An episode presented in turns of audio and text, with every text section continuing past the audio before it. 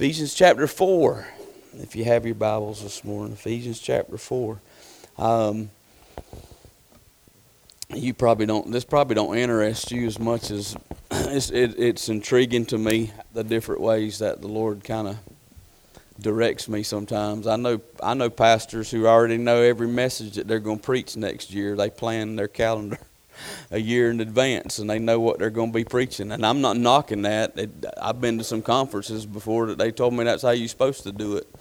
And honestly, unless the Lord gives me something that develops into a series, because I know I can't preach it all in one week, I don't usually know what I'm going to preach from one week to the next. I try to listen for the voice of the Lord to speak in different ways. Sometimes it's something that happens around me.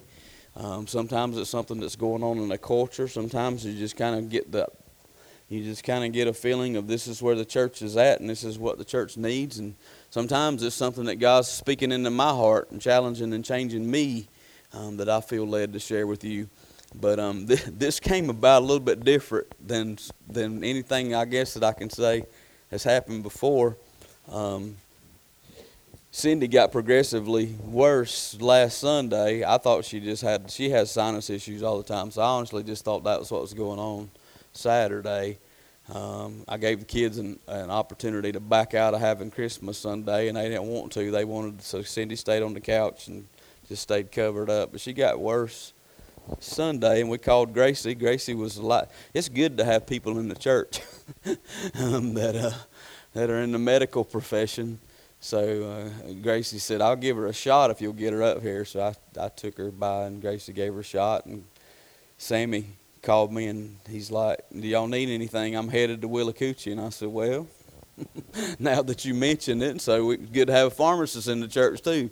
So he got her on some medication, and uh, I felt fine. Monday we didn't leave the house. Sandy and I spent all day at the house Christmas Day by herself, shut up in the house. But I felt fine. And Tuesday morning I woke up feeling a little funky. Didn't have no fever or nothing. I just felt a little bit lethargic, and I'm like, Cindy was worse, and I said, let's go. Let's get an appointment and go see Gracie and let her test you and see if we got everything that we need. And I'm to let her test me while we're there. Well, I tested negative, but I, Gracie said, you probably got it if you're feeling something coming on. And so by Tuesday afternoon, um, I was I was fevered. So, and I, I knew I probably had the flu as well. So, but I said all that to say this, I don't do well with fevers. I'm like Kenny. Kenny's down with a fever this morning. Fever shut me down. I mean, I don't want to do nothing but get on a uh, on a couch or in a chair and put as many blankets as I can get on top of me because I freeze to death when I have a fever. And uh, I laid on the couch for a few minutes and couldn't get warm, and so I told her, I said, I'm going to the bed, and you come pile some blankets on me. And um, I think I went to sleep about seven o'clock, seven thirty, um, or went to the bedroom at least. And that's probably three of the deepest hours of sleep I have ever had in my life. But um, and I woke up at 10:30 and it felt like it was day. It's supposed to be getting daylight soon. I went and uh, went in the living room after the fever broke, and I'm like, "See, it's only 10:30," and she's like, "Yeah, you only slept about three hours." But in that, I said all that to say this: I was sleeping off that fever, and um, and I'm not. T- I don't. I don't know that I. I can't tell you I've ever had a vision um, but in, in the midst of that fever, I saw and heard, and I wasn't even thinking, of, but trust me, I wasn't thinking about what I was going to preach today. I had no clue what I was going to preach today. It wasn't even crossing my mind. I was sick. Y'all know how it is when you're sick. Ain't nothing crossing your mind. But in the middle of that fever, it was like a neon sign just kind of scrolled across my brain. And, and after it did, it was stuck there. When I woke up, I was thinking about it. And the next two days, even though I ran fever off and on, I just kept it kept I kept thinking about it. Um, what I saw and heard or, or, or, envisioned like a neon sign scrolling across the top of my brain was three gifts that the church can't live without. Three gifts that the church can't live without. And, and right behind that phrase, those three gifts were listed. And I didn't have a clue um, really at that point in time what that meant or what I was supposed to do with it. it that's just I, I considered it a dream. Um, but the but the, but the more I pondered it, and the more I couldn't get it off my heart and mind, the more I thought this is the direction the Lord wants me to go today. and I think it's a wonderful end of the year message and something maybe that'll help um, spur us on for next year. Um, because when the more I thought about those three gifts, and I didn't, I didn't sit down and try to come up with these. God is my witness. I saw these words scroll across the screen of my mind, and I thought, wow, I've never really pondered that thought before. But these are, these three gifts are indispensable to the life of the church. They are, they are uh, indisputably necessary gifts for the church to, um, to survive. And, and, and I, but I want to clarify that before I read this text and before we jump in. This is more practical than it is anything. I've preached doctrinally for most of the month of December about uh, Christmas and those fundamental foundational doctrines, but this is going to be very, very practical this morning.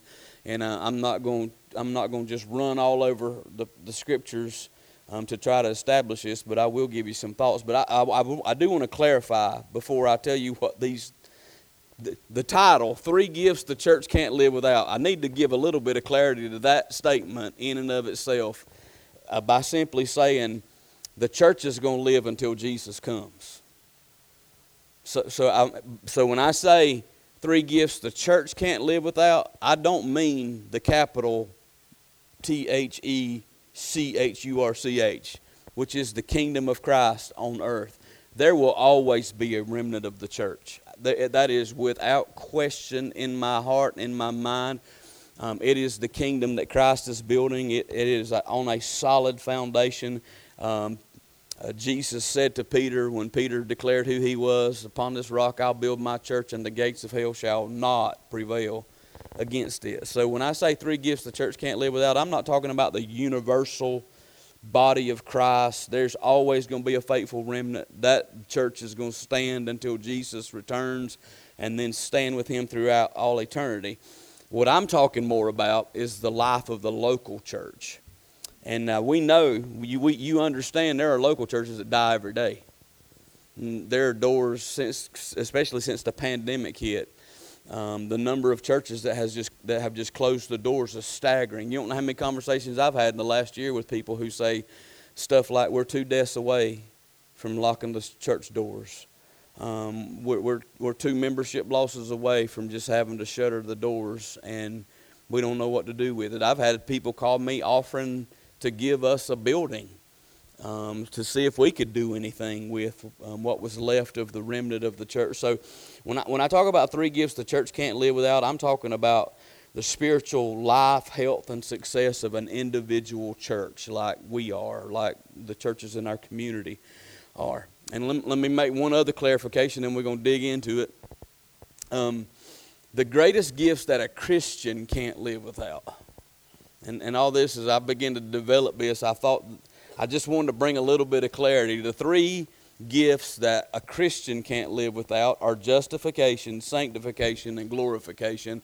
And all of those things are found in our faith in the Lord Jesus Christ. We have those things by our faith in Christ. We are. Uh, we have been justified. We are being sanctified. We will be glorified. Those are the gifts that God's given to us. And so we can't live without those things. And we receive them by fully trusting Jesus. But the three gifts that I want to talk to you about this morning, um, the three gifts that I want to talk to you about this morning um, are, are, are spiritual gifts. And I want to make sure I say this very plainly so you can follow me from here on out. Um, they are spiritual gifts that are given to the church by Christ to be received and to be exercised by the church for the edifying of the church. So these are gifts that Christ gives to us that we receive and that we exercise. He gives them to us so that we can exercise them within the context of the church for the benefit, um, for the upbuilding. That's what edifying means for the building up of the body. So this is just kind of a springboard passage of scripture. I know I preached through Ephesians a year or so ago, but look at Ephesians chapter four. We're just going to pick it up in verse seven.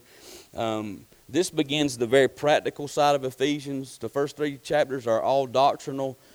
Um, the fourth chapter begins with a practical application of everything we just learned. This is this is who you are in Christ, and now this is what it means to you. In those first six verses, um, he talks to us about the importance of unity within the context of the body and what it takes to, to, to have that unity and to keep that unity and what that unity revolves around.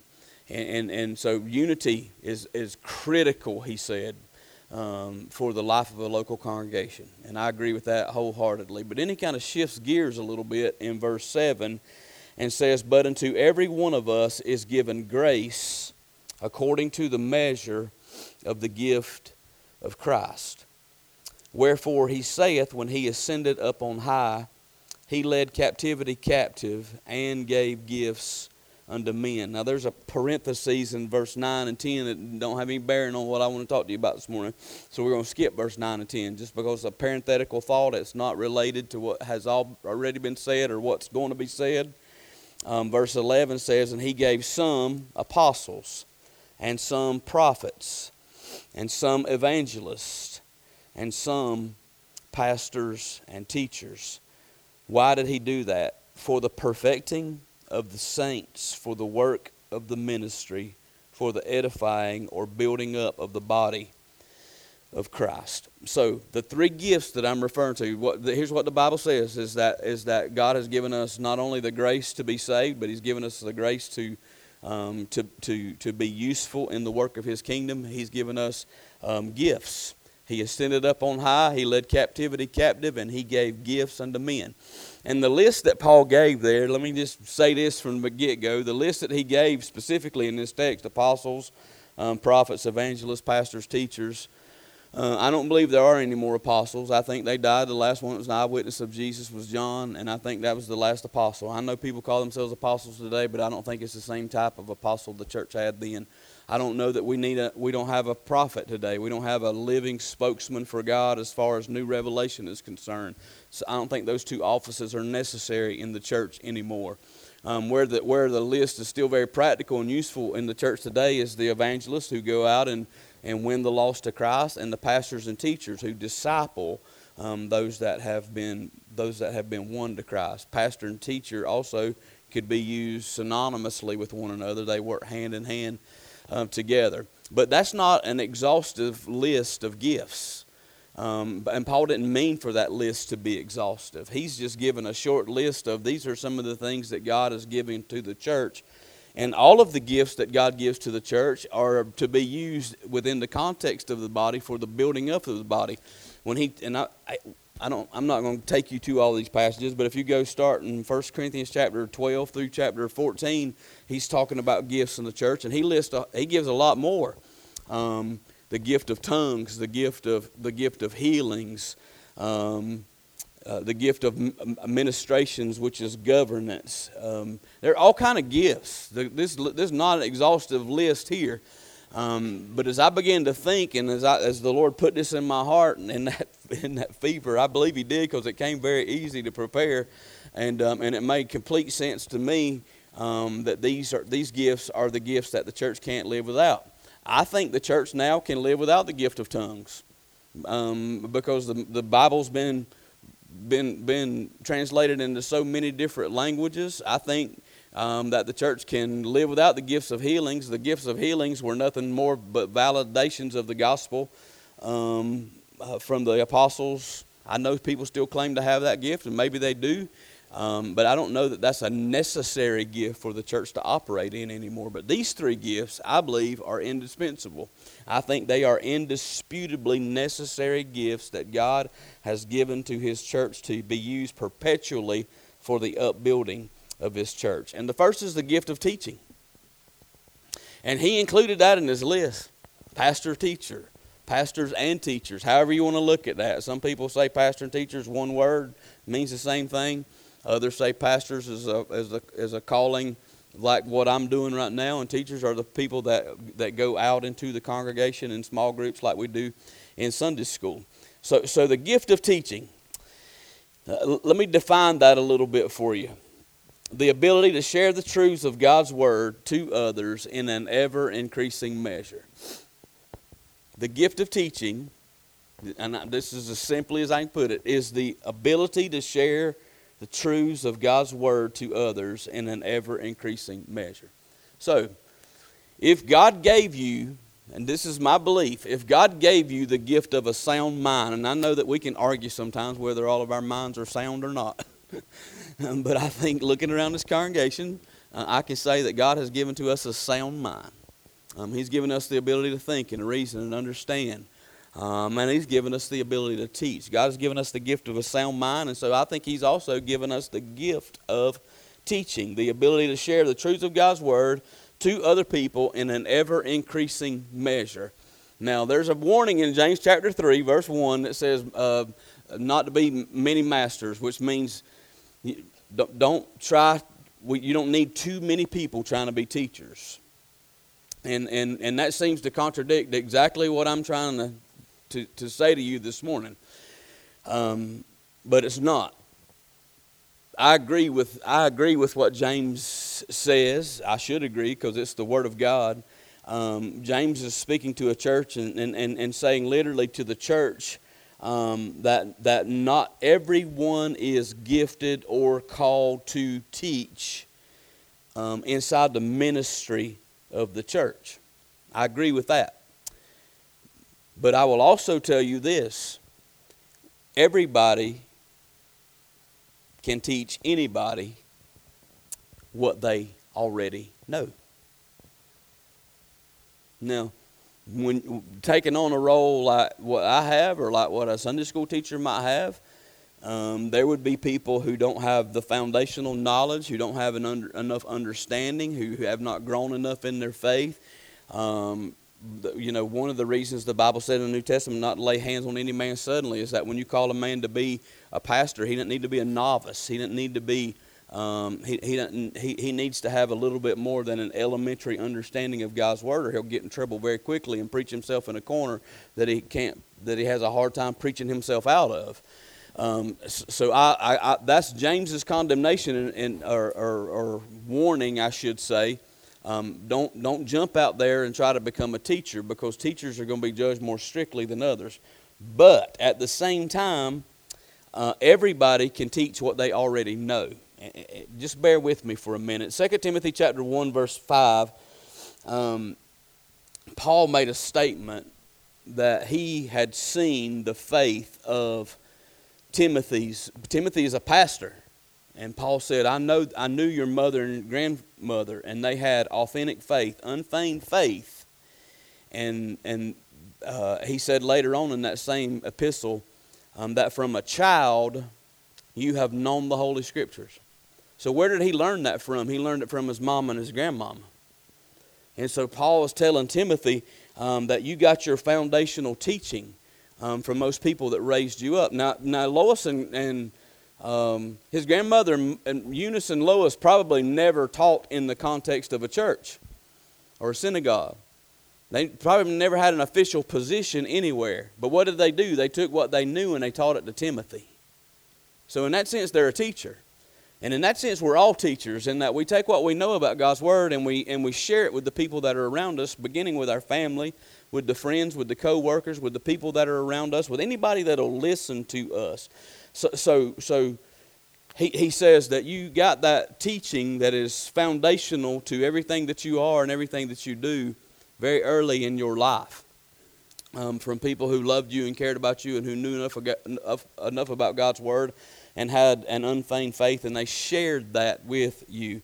Um, later on in, in, uh, in 2 Timothy 2 2, um, Paul taught him a little bit more about God's Word, and then he said, Now, what you have heard about me among many witnesses, t- t- Timothy was right alongside Paul when Paul was teaching here and teaching there and and, and, and sharing the gospel. And so he says, Timothy, you got your foundation from your, from your mom and your grandma. Now, I've taught you what I know. And so you take what you've learned from me and you begin to teach other faithful men who will be other to teach other faithful men. And that's why we still have the gospel being perpetuated in truth today. Is that gift of teaching that Christ has given to his church has been handed down um, from family to family, from generation to generation, from church to church, from pastor to pastor. Um, so, so, so I said all that to say this. If you'll take the knowledge God has given you and share it with your family and with your friends and with your coworkers and with anybody that's listening to you, you will be planting seeds. You will be laying a foundation for somebody else to come alongside at some point in time and water that seed and build upon that foundation and harvest that um, that fruit from that seed that you've sown disciple them even further down the road. I know I'm laboring this a little while, but I want you to get what I'm trying to say to you. Um, when I preached Kit's funeral a couple of weeks ago, um, the, the, the faith of that family was strong and it was inspiring to me. But there was a few songs that were sung um, in that service. And, and, and the message of both of those songs came out um, of, of the greatness of God and the goodness of God. One of the first prayers you probably ever learned God is great. God is good. Let us thank Him for our food. I mean, I, I didn't think anything about that. My mom and dad taught me that prayer. I, th- I, thought, uh, I thought nothing about it. I hadn't thought a lot about it since then. But I've come to understand that those are the two greatest fundamental foundational principles that exist in God's Word is that God is great, that He is almighty, that He has all power and all knowledge, that He's everywhere all the time, that He's eternal. That's the greatness of God. I mean, you, you look through God's Word and you'll see that principle over and over and over and over and over again. And the second is that God is good. Now, if you had somebody that was just great, almighty, all powerful, and wasn't good, then you'd probably have a, a, wicked tyrant. But those two, it's the, it's the holiness of God and the love of God um, being born out to us in a little simple child's prayer. So you understand what I'm saying? You take that fundamental, foundational, little simple prayer. God is great. Here's another one Jesus loves me. This I know, for the Bible tells me so. Do you know that truth? If you know that truth, then you can teach that truth. And there may be other things that you can't do. There may be other uh, the other places in the Scripture that you don't have an understanding of certain things. You don't feel equipped or called to teach those things. That's fine. Um, Teach your children to pray those prayers. Now I lay me down to sleep. I pray the Lord my soul to keep. If I should die before I wake, I pray the Lord my soul to take. All those little, all those little kids' prayers. There's a lot of truth ingrained in those statements. Um, I, I, nobody had to ever convince me that I was a sinner because I understood that early on. I understood the need to pray for forgiveness. I understood the need um, to call upon one that could help me. And so, whatever that you have that you can teach um, you should teach to anybody that'll listen to you. God has given you a sound mind, He's given you an understanding of some Scripture. Now, I'm going to go back to that original definition the ability to share the truths of God's Word in an ever increasing measure. I think that you ought to take those elementary, fundamental, foundational teachings and develop them in yourself, teach them to other people, and then grow yourself and keep passing along that stuff. Just keep passing along. Um, I didn't mean to labor this point this long. You know what? I think one of the most important teachers in the public school system is is kindergarten teacher, and it ain't just because my daughter is one. If you get a kid that doesn't get those those those essential background ABCs, colors, one, two, threes, um, they're gonna have big trouble. Second, third, fourth grade. It's the, it's the, it's the little simple, fundamental, foundational things that lay the foundation to build on. And every, listen, God's given us the gift of teaching in the church, and we got to do these things. Plant the seeds, build the foundation. Somebody else will come along and help you. Somebody else will come along and water. Somebody else will come along and build. Somebody else will come along and harvest. Um, I remember Sarah got saved at Millwood Baptist under Jason Jones preaching one night, and somebody asked me a, a day or two later, "Does it bother you that your daughter um, got saved under another man's preaching?" And I said, "Absolutely not." It, it was funny to me. They even asked the question. I'm like, um, "It ain't like she's never heard what she heard that night. She's been hearing that all her life." She's heard it from me. She's heard it from her mama. She's heard it from her grandma. She's heard it from her grandparents. She's heard it all of her life. It finally clicked. And and and, and that's that's all all all of all any of us are doing is taking what we know and sharing it with somebody else, and God's watering that and giving the increase in it. Now, I, I got to say one more thing and then move on. I've labored that way too long, but so when I say the gift of teaching, I'm not necessarily talking about taking a Sunday school class. I'm talking about teaching the people that are with you and around you, especially your family, your friends, your coworkers. Teach them what you know. But we do need teachers in the church. We do need teachers in the church. January, we'll start this officer election process again, electing teachers again. Um, I, I, I'm gonna, we're going to see how this early service goes in January. If y'all like it and you want to continue, I'll keep preaching. It don't bother me to preach early in the mornings, even if there's ten or twelve here. I'll keep doing this. Um, but if this were ha- if this happened to grow, um, if we ever reach that place where we, we, we run two service capacity, and I know that looks like a pipe dream right now, but if it happens, we may have to do like Ray did at Hickox and flip services, where you have half of a congregation comes uh, at 9:30 for church, and the other half goes 9:30 for Sunday school, and then you flip flop them. You musical chair the thing. You know what has to happen if that occurs? Is that you got to have twice as many teachers because you can't. You, you want the teachers to be able to sit in the church service and be fed and worship corporately just like everybody else, and so you can't ask everybody to do double duty. So that's going to require twice the number of teachers. Um, if Edward starts the children's ministry in January, and we hadn't sit down and really t- fleshed it out yet, um, but if, if, if we want a child care ministry in the early service, guess what? We're going to have to have more volunteers because you can't expect people to come up and, and, and say, okay, I'm going to I'm gonna be there 8 o'clock. I'm going to teach children's church at 8. I'm going to go to Sunday school at 9.30, and I'm going to come back at 10.45 and teach children's church again. I get it. It's only one Sunday, probably one Sunday every six weeks or eight weeks or something like that.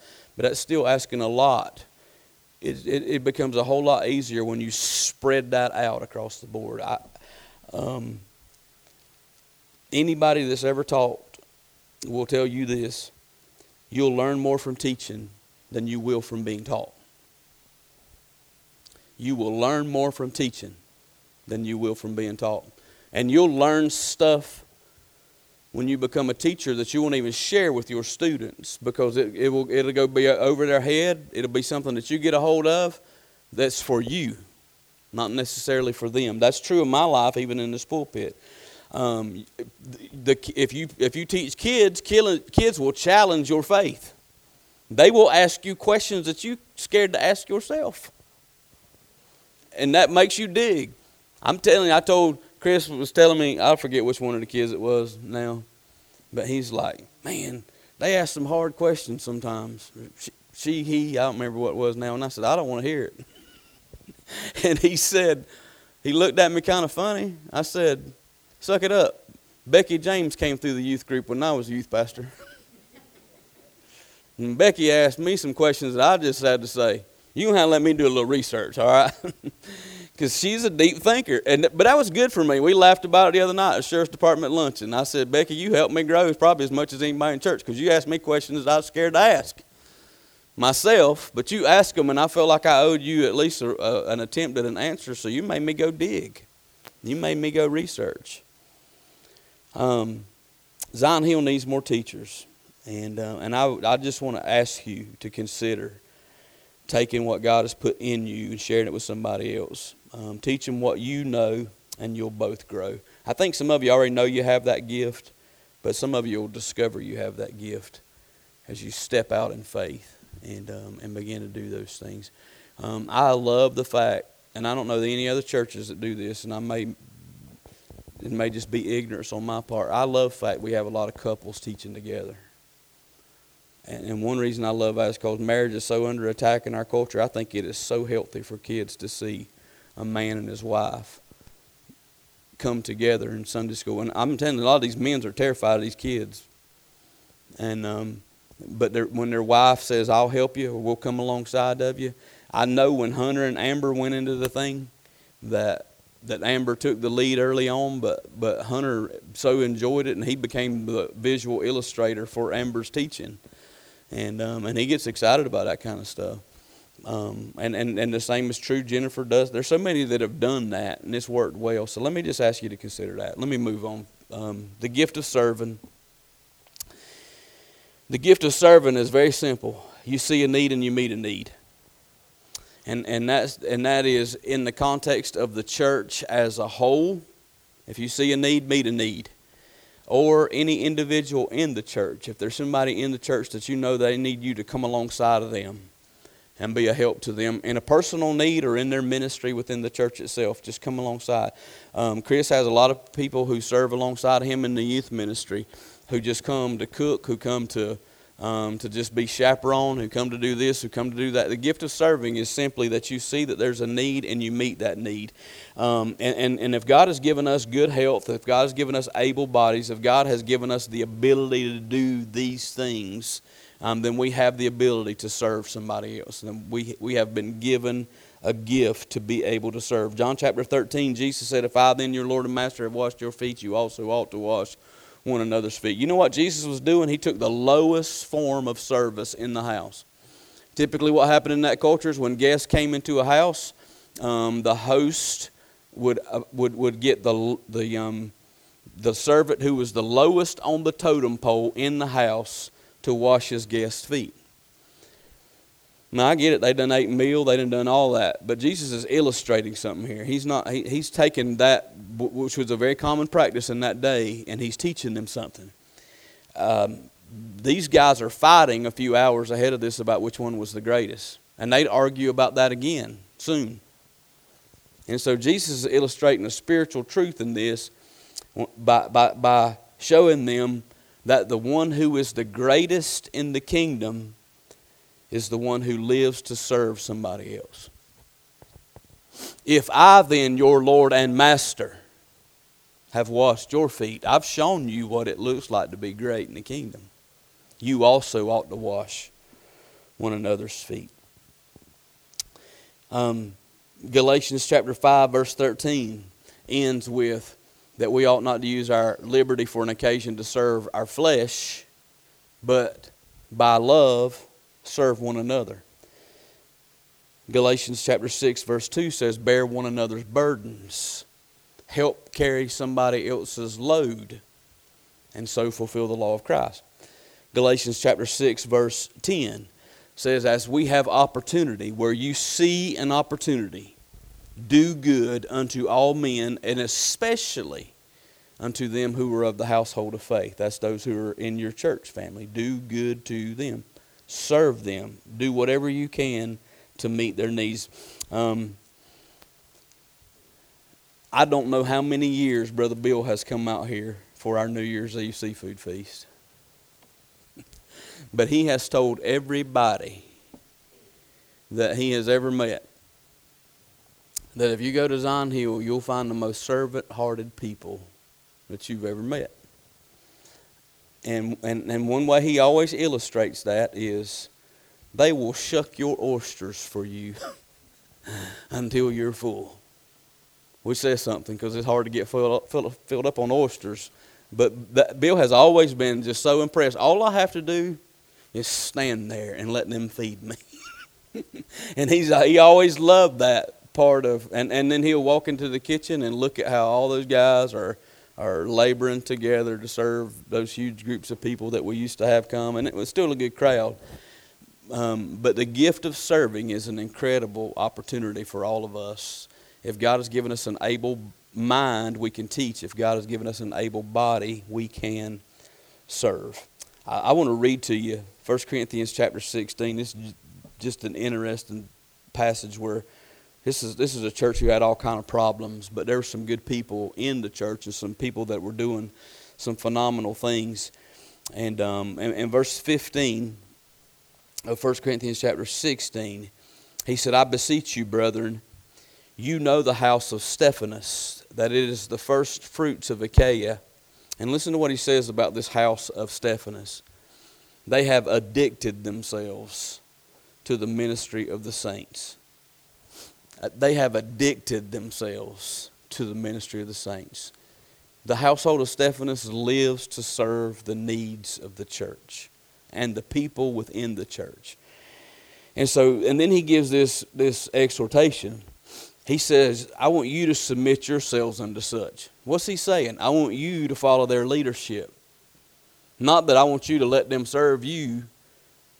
I want you to see how they serve the saints and do the same. Because cause Corinth had a lot of problems. And, and, and a lot of times the people that are causing the problems are the ones that are doing the least.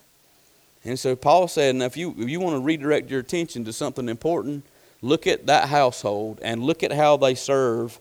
Look at how they minister to the saints, and you go do the same. And to everybody that helps us and labors, um, he said, I'm glad for the coming of Stephanas and Fortunatus and Achaeus, for that which was lacking on your part, they have supplied. You, where you failed, they stepped up. Where you were not serving, they did serve. And verse 18 says, For they have refreshed my spirit and yours, therefore acknowledge you them that are such. What if we had a whole church full of people addicted to the ministry of the saints? A whole church full of people addicted to the ministry of the saints. Now, that could be anything from being an encourager to being a counselor to being a dishwasher to being a repairman if you see it, if you see a need, meet the need. If you're capable of doing it, doing it. Um, don't don't say, "Oh, somebody else will get that." Step up and and do what needs to be done. Help any way that you can. Um, and I know you've heard me say this before. I, I, believe this as much as I believe anything in God's Word. The work that goes on the most unnoticed on earth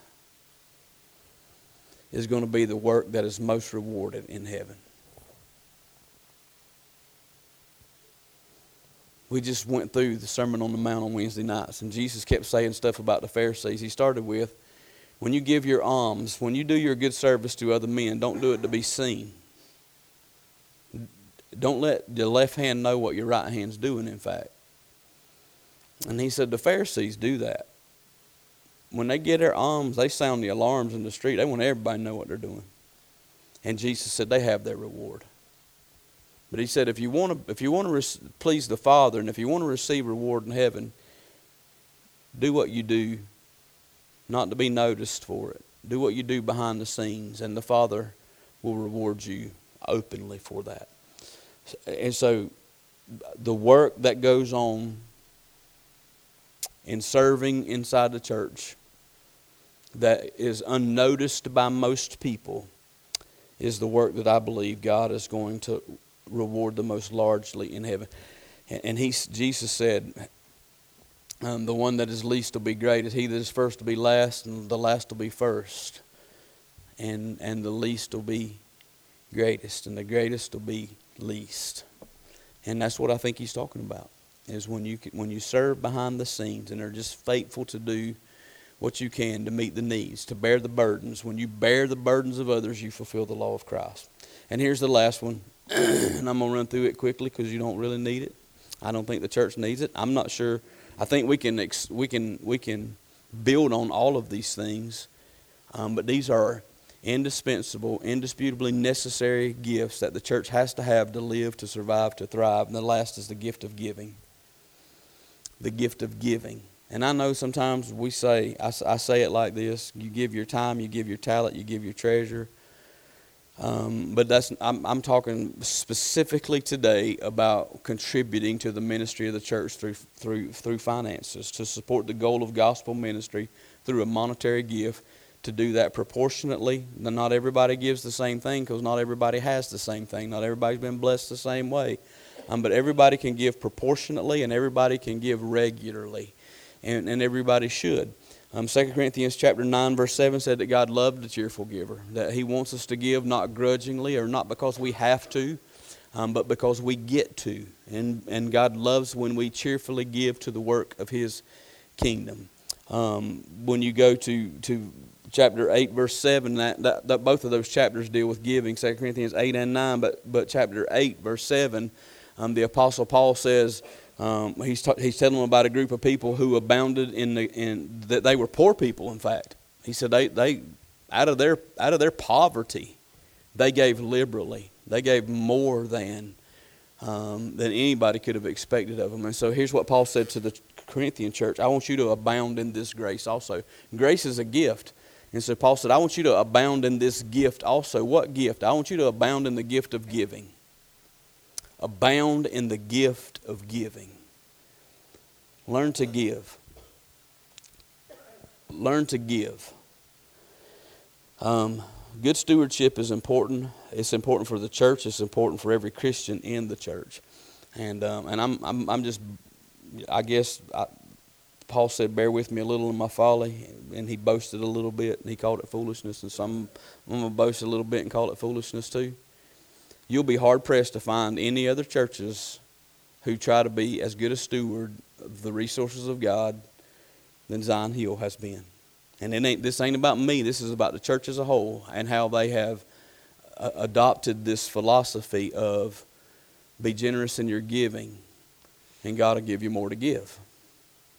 Be generous in your giving, and God, and that, that's not a prosperity gospel because it's not about us getting rich. It's about being able to do more for the glory of God. Um, most churches, and you can look this up online. I googled it the other day because I knew that it was this was the case, and and just was looking for the validation behind it. I guess. Um, in most cases, um, personnel staffing in a church is anywhere from from 50 to 60 percent generally. Half to 60 percent of the church's income goes to staff. Zion Hill is 25 percent, and that includes everybody, and that includes all the benefits. That includes all the per diem. That includes all the insurance. That includes all the taxes. That includes everything that's um, that that involves personnel staffing. Um, 25% goes to support the personnel who are full time or part time ministry staff, even the custodial um, side of things um, in this church. 35% goes to missions, ministries, and, and benevolence needs. And 40% goes to operational costs, which is the which is the lights, the buildings, the insurance, the maintenance, and also all of the inside ministries of the church the men, the women, the children, um, every operational ministry inside this church, all of the buildings and grounds is covered by 40% of the budget. I, that's good stewardship. That's the, that's the kind of stewardship that God will continue to honor. Um, that's exceptional. And I, there are people who support this church regularly on a regular basis who never attend this church. And one of them has been doing it. My daddy's been doing it since I've been here, but he does that. You know, I can't, I can't use my daddy as an example in that, but um, when we got through our last building fund, he called me. He said, "I like what Chris is doing. I'm going to start directing my money to the youth program." I said, "Dad, you do whatever you want to do." Um, but there are others. I, I'm not going to call names, but there are two or three others that support this church on a regular basis financially. Who said this is what they say? This is what they told me. They're part of other churches. They go to other churches. These are not people that are outside of a church. But here's what they said I believe in Zion Hill and the ministry that Zion Hill is doing in the world, and I just want to be a part of that.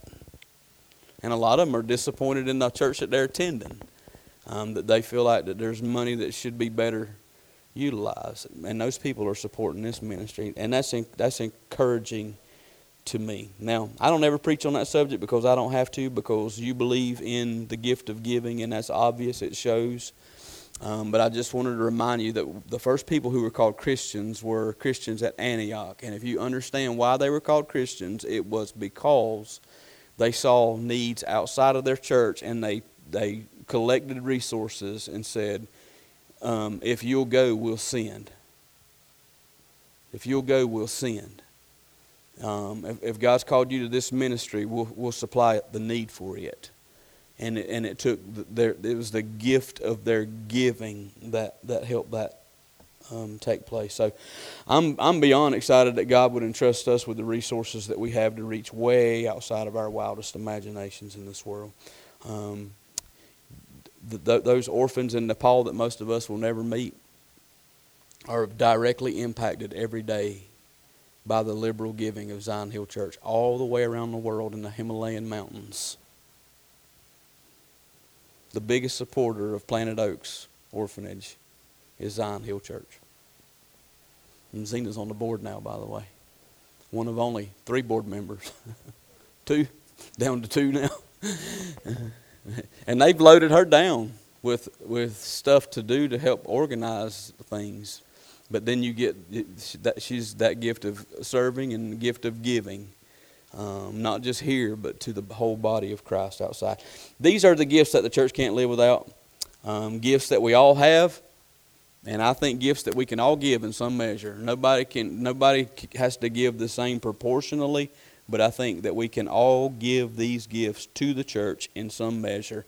Um, they are present investments that bring future returns. Um, when we teach, when we serve, and when we give, um, we're making an investment right now um, that, that secures us a strong future. We cannot live without these things going on every week inside of the Zion Hill Church. So I don't want anybody to be a spectator. I don't want anybody to be a spectator. Um, I've been talking to some people past week who've been coming to church for a while, and um, and I and I and I told them I'm like, look, I'm, I'm I don't push church membership, but it's there for a reason. You, you can't just let anybody come in and teach and, and do these things. There needs to be some accountability, so that's the main purpose of the membership. But but but my thing is, I don't want anybody to feel like I'm just a spectator. I'm just a pew sitter. I'm just somebody that's there to, to, to cheer the rest of them on. I don't want anybody to feel like that. I want everybody that has um, that attends this church regularly to feel like they belong to the church, to feel like they not only are benefiting from the church, but are a benefit to the church. Um, I want everybody that's, that, that attends here regularly to be able to build this church, to build it up, and to better it by their involvement in it. And so I just want you to, I want to ask you to ask God to use you in that way in 2024. Lord, use me to teach somebody, anybody, everybody, what I know already about you and about your word. God, show me where there's needs um, and help me to be one who steps up to serve. Um, let me give from what you've given to me um, to be a blessing to the kingdom, to the work of the kingdom. Um, and, and if we do these things, and the more that we do these things, and the more people that we can get to do these things, I think the more that you'll see the church thrive. Not just live, but thrive and grow. Let's stand together. Kim, come lead us. Lord, I thank you for your word. I thank you, Lord, for just these simple